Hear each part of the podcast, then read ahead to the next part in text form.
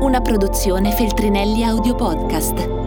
Prof, la scuola siamo noi, con Marco Balzano. L'emergenza sanitaria sta costringendo la scuola italiana a una trasformazione improvvisa e radicale. Tutti sono d'accordo nel dire che la scuola debba cambiare, ma nessuno sa esattamente come.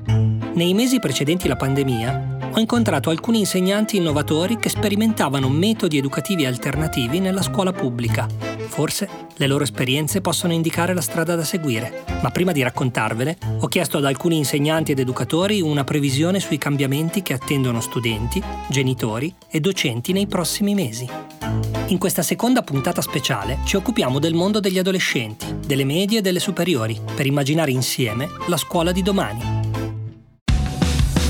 Mi chiamo Marco Balzano, sono uno scrittore, un papà e un insegnante. Molti credono che il mio lavoro si faccia ancora come 50 anni fa, ma non è così. Oggi la scuola italiana è attraversata da un'energia nuova. Ci sono insegnanti che sfidano le tradizioni e hanno il coraggio di immaginare una scuola diversa, nei modi, nei tempi, negli spazi. Dimenticate quello che pensavate di sapere e partite insieme a me per conoscerli da vicino. Durante la pandemia, il diritto all'istruzione è stato garantito dalla didattica a distanza. In Italia esiste una piattaforma digitale gratuita, si chiama WeSchool, è rivolta a licei e scuole medie e in pochi giorni ha raggiunto 1.600.000 iscritti. Il fondatore è Marco De Rossi, un ragazzo del 90 che ha fondato la sua prima startup a 14 anni, sui banchi del liceo, quando si annoiava e sognava grazie alla rete di avere accesso a lezioni migliori e più coinvolgenti. Marco, hai fondato WeSchool molto prima della pandemia. Come ti è venuta questa idea? WeSchool nasce dall'idea di aiutare i docenti a fare una didattica che non è solo frontale. Quindi non è tanto un tema di tecnologia, è quello di permettere ai docenti di far partecipare agli studenti una didattica più cooperativa, più partecipativa, in cui lo studente è al centro. Per fare questo serve anche una piattaforma, ma soprattutto serve lavorare con i docenti sulle competenze. WeSchool è nata alla fine del 2016 e a me l'idea è venuta perché in realtà già da dieci anni portavo avanti un progetto di scuola digitale che si chiamava Oil Project che permetteva agli studenti di eh, studiare online su video test ed esercizi da leopardi alle derivate. Mi sono accorto che non bastava più aiutare gli studenti, bisognava iniziare a ragionare anche con i prof che sono il cuore e l'anima pulsante della scuola. Nella scuola di domani si tornerà a fare lezioni in presenza, speriamo il prima possibile, ma le scuole medie e superiori potranno ricorrere, se si ripresenteranno delle condizioni proibitive per la presenza, alla didattica a distanza, per integrare cioè le lezioni normali e ridurre l'affollamento nelle aule. La didattica digitale può essere che continuerà anche quando torneremo in classe, anche nel futuro. Secondo te in che modo? Il primo punto è che c'è tanta confusione, si eh, tende tende a confondere la didattica a distanza con la didattica digitale. WeSchool in realtà è pensata per la didattica digitale, che è ogni giorno, anche in aula, con la scuola che normalmente è aperta come l'abbiamo conosciuta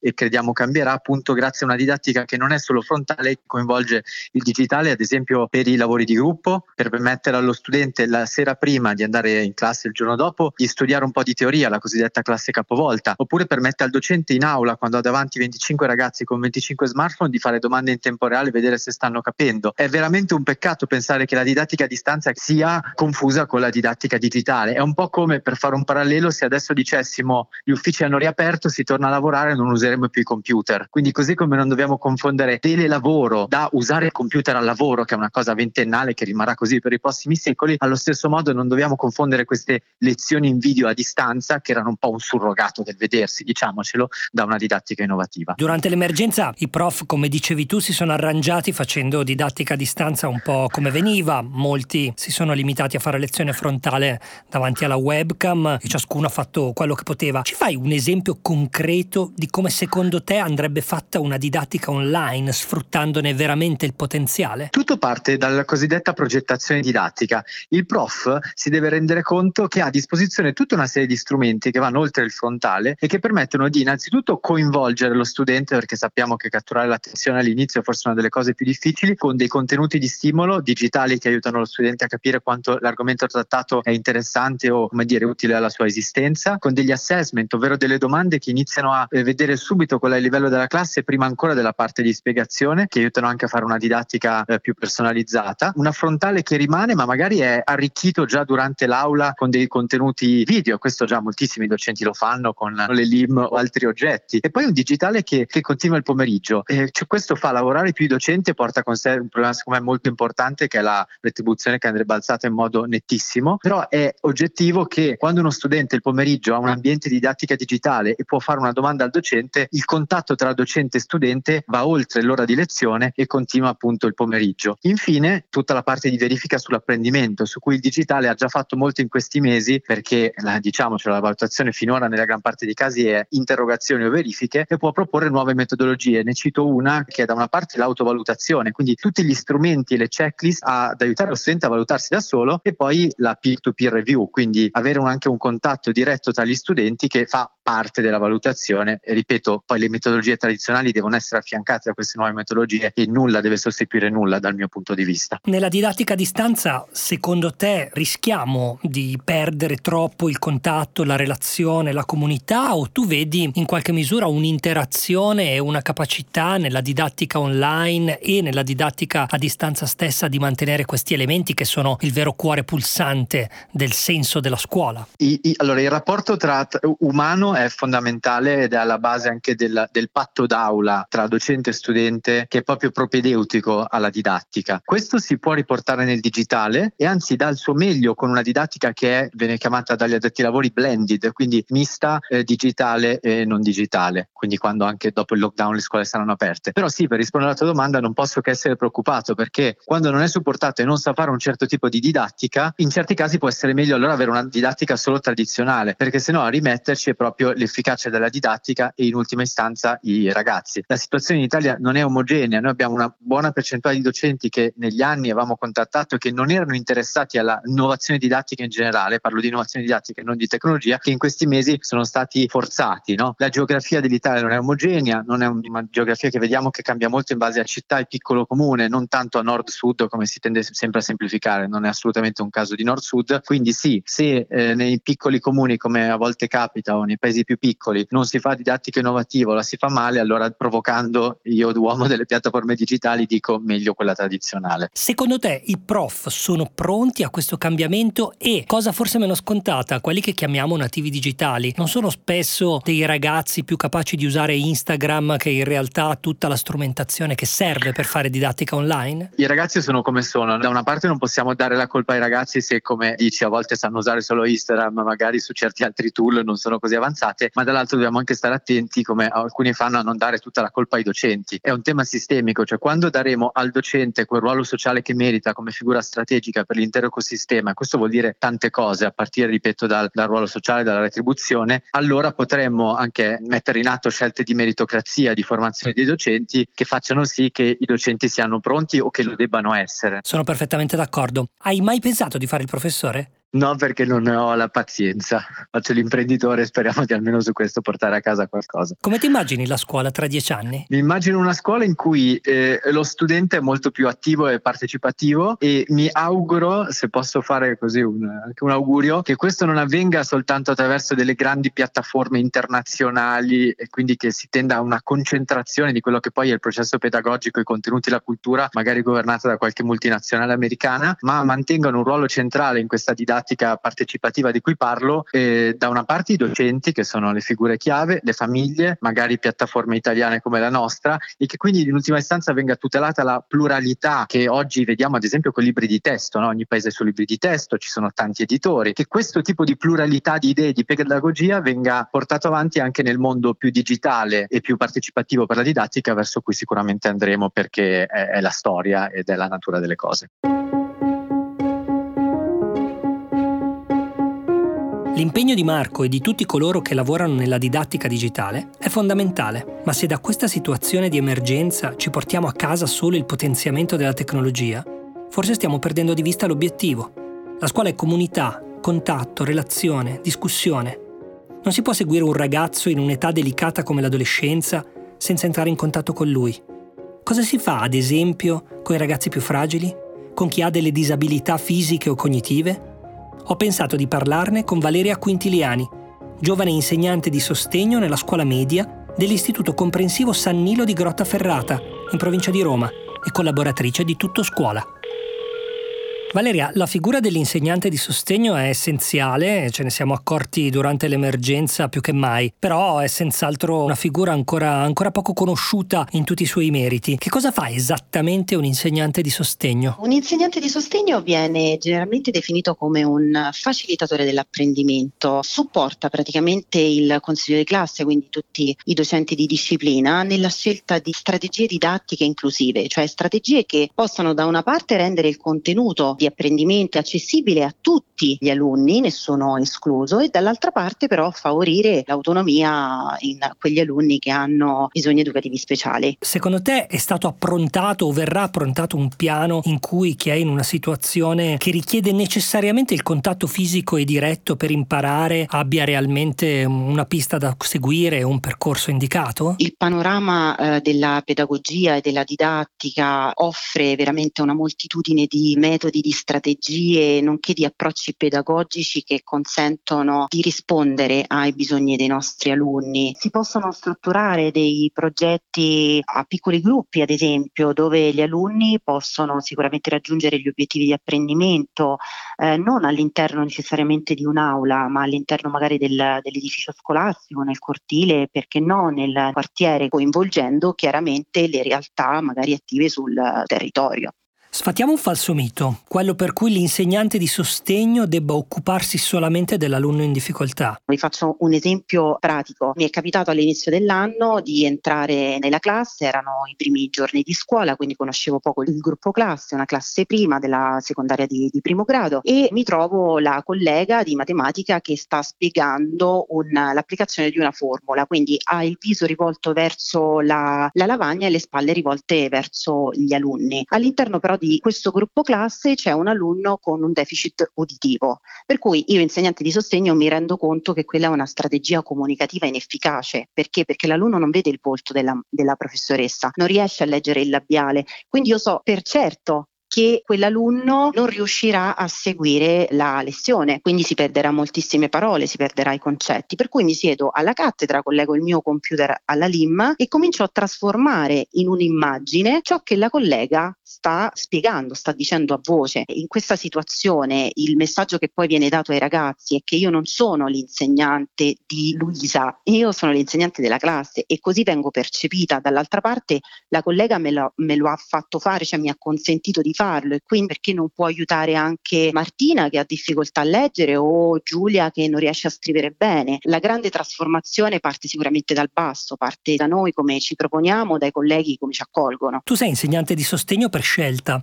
È vero però che nella scuola italiana non sempre succede così, tanti docenti vengono parcheggiati nel ruolo di sostegno per maturare punteggio e cercare di arrivare quanto prima sulla loro materia disciplinare.